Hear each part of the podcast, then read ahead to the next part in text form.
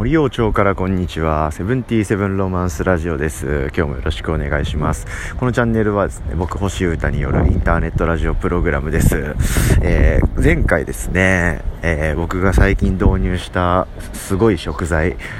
オーツについての話を結構したんですけど、それのちょっと補足だけさせてほしくて、あ補足だけしようかなと思ってちょっとだけ放送しますあの僕自身ですねそのオーツがどんなものかって正直あんまり分かってなくてですねとりあえず導入して大体こんなもんだっていうものだけ掴んでですね、えー、あの食材として導入して食べ始めて調子いいんでそれを話したって感じだったんですけど昨日の夜ちょっと、えー、時間があったんでそういえばなと思って調べてみたらですね、えー、ちょっと分かってきました。オーツが何かって、えっとですね、えー、塩爆というですね、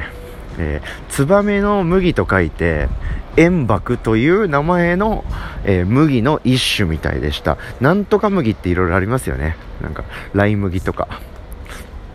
大麦、小麦とか、そのなんちゃら麦ってあると思うんですけど、その麦の一種でして、それは間違いなかったんですけど、えー、その中でもその、えー、ツバメ麦と書いて塩爆という種類の麦のことだったみたいです。はい。で、それを、えー、どう食べるかみたいな話で、で、僕が、えー、買ったマイプロテインっていうところで買ったやつは、えー、それをですね、ちょっとだけ蒸して、あの蒸気で、ちょっとだけ蒸して柔らかくして、えー、ちょっと潰す。これで終わりっていう加工をしているやつでしたね。だなので、ロール、ロールド、ロール、で多分このローラーでとかみたいな意味だと思うんですけどそれをされた、えー、オーツ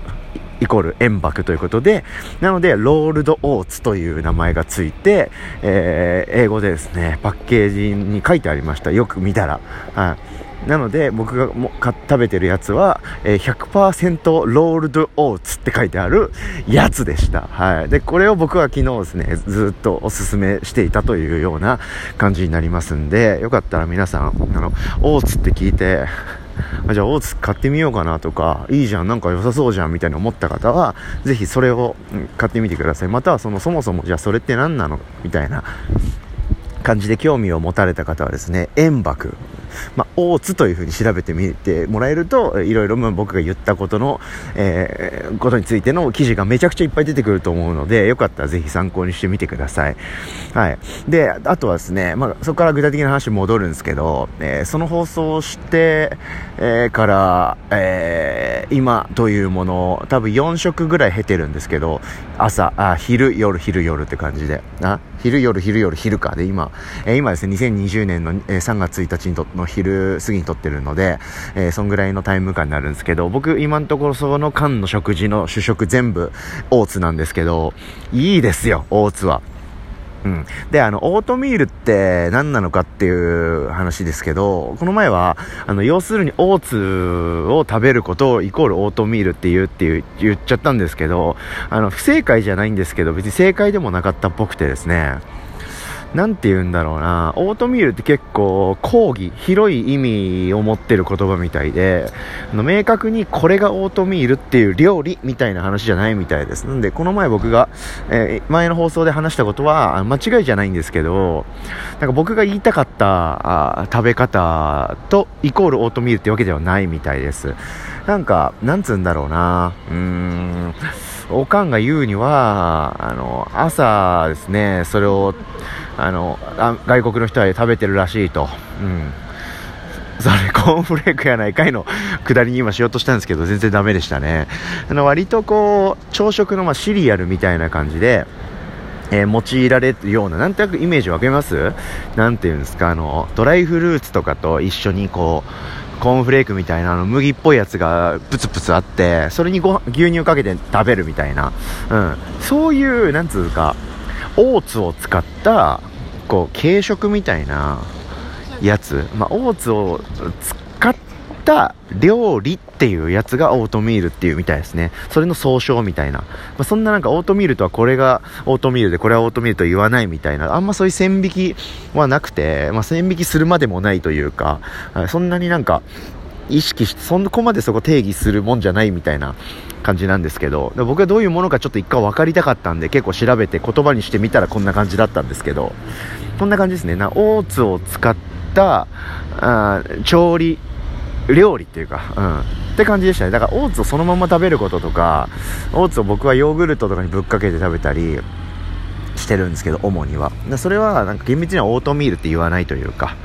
うん、オーツをボリボリ食べてるやつみたいな感じでしたね。オート、オーツをボリボリ食べてるやつですね、僕の場合は。はい、って感じでした。でも皆さんは基本的にはこうキッチンとかあると思いますし、まあ自炊をされてる方もまあまあいると思いますんで、はい、ぜひそういった方は、あの、一回よかったら食べてみてもらうとどうかな。はい、おすすめですよ。僕なんかたまたまですね、今日友達と、にオーツを渡すというか、オーツちょっと食べてみるみたいな感じで食べるチャンスがあってですね、えー、ちょっとオーツって何みたいな状態の友達に、えー、一口二口というか、まあちっちゃい、ちっちゃいオーツをポンとこう、ざっと一塊あげて食べてもらったんですけど、お餅だと言ってました。はい、ほぼこれ餅だねっていう風に 言われて、で、それで僕も、あ、確かにみたいな感じで、ものすごく納得しました。だから食べた感じの感想はそれですね。なんかちょっと焼いたお餅って感じかな。あの、食感はグニグニしてて割と。普通に見た目はひまわりの種みたいな、いわゆるそういうやつなんです。うさぎが食うみとかハムスターが食いそうなやつなんですけど、食べるとそグニッとしてるんでね、ちょっと。水とか何にもかけなくても、何の調理もしなくて、そのまんま、えー、オーツの状態でポンって食べてもグニッとしてます。うん。なんで、だ、だすげえ簡単で調理っていろんなこう料理方法があって、例えばちょっとこう、お湯とか水でふやかして、だし、白だしとか入れたりとか、まあ、ちょっと醤油かけて、海苔とかで食べても絶対美味しいですね。あの、もうお餅だと思って食べると。いろいろ見えてくると思うんですけど、なんかそんなようなイメージですね。はい。だから、すごい料理とかする、する人であればあるほど、すごい応用が効く食材ですね。うん。で、主食、ご飯とかパンとかに代わる、まあ、ご飯、玄米、パンとか、麺とか、いろいろあると思いますけど、ものすごいこう手軽に使えて、すごいこう栄養価も高くて、あの割と素晴らしい食材なんじゃないかなって思いますね、オーツは。うん、で僕、うん、結構以前そういうキッチンがある部屋に住んでた時とか、普通に自炊とかもちょこちょこやってる時期とかあったんですけど、そういう時はあのご飯ほとんど炊いたことなくて、自分の家で。あのパスタですね。あの、パスタってすごい簡単じゃないですか。はい。で、お湯茹で、お湯でちょっと茹でればすぐ出来上がるし、すごい手軽なんで、僕自炊でご飯ってほぼやったことなくて、ほぼパスタでさらっとやってたんですけど、オーツはそれを上回りますね、その手軽さで言えば。手軽さで言っても。手軽さの面から見ても上回ると言いますかですね。結構最高ですね。だってさらってかけたらもう終わりなんですから、はい、オーツすげえいいわ。ということで、おすすめですね。で、結構、成分とか調べたりとか、オーツって何なんだろうみたいなことをですね、僕昨日から今日にかけて結構調べたんですけど、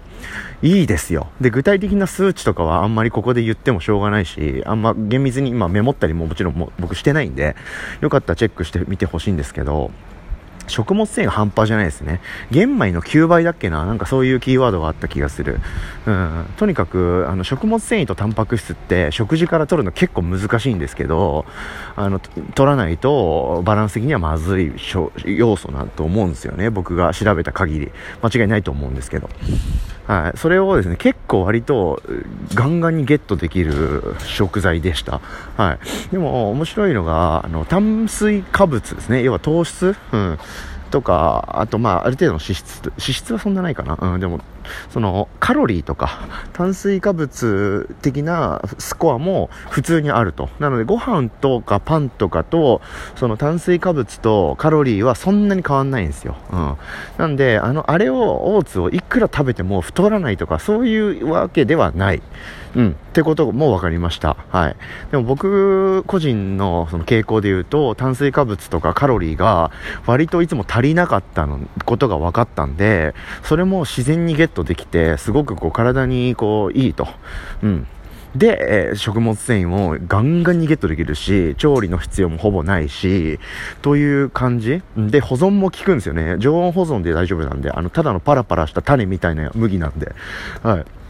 なのでかなりいいなうん。で、甘いもんにも合うし、塩味にも合うので、何の食事も対応できるでしょ？だから結構穴ないっすよ、オーツ。はい。ロールドオーツね。はい。これすごいおすすめなんで、え前回の補足っていう感じで、いや、あの、いや、書かせて、やらせてもらいました。はい。なんだっけな。で、なんとか、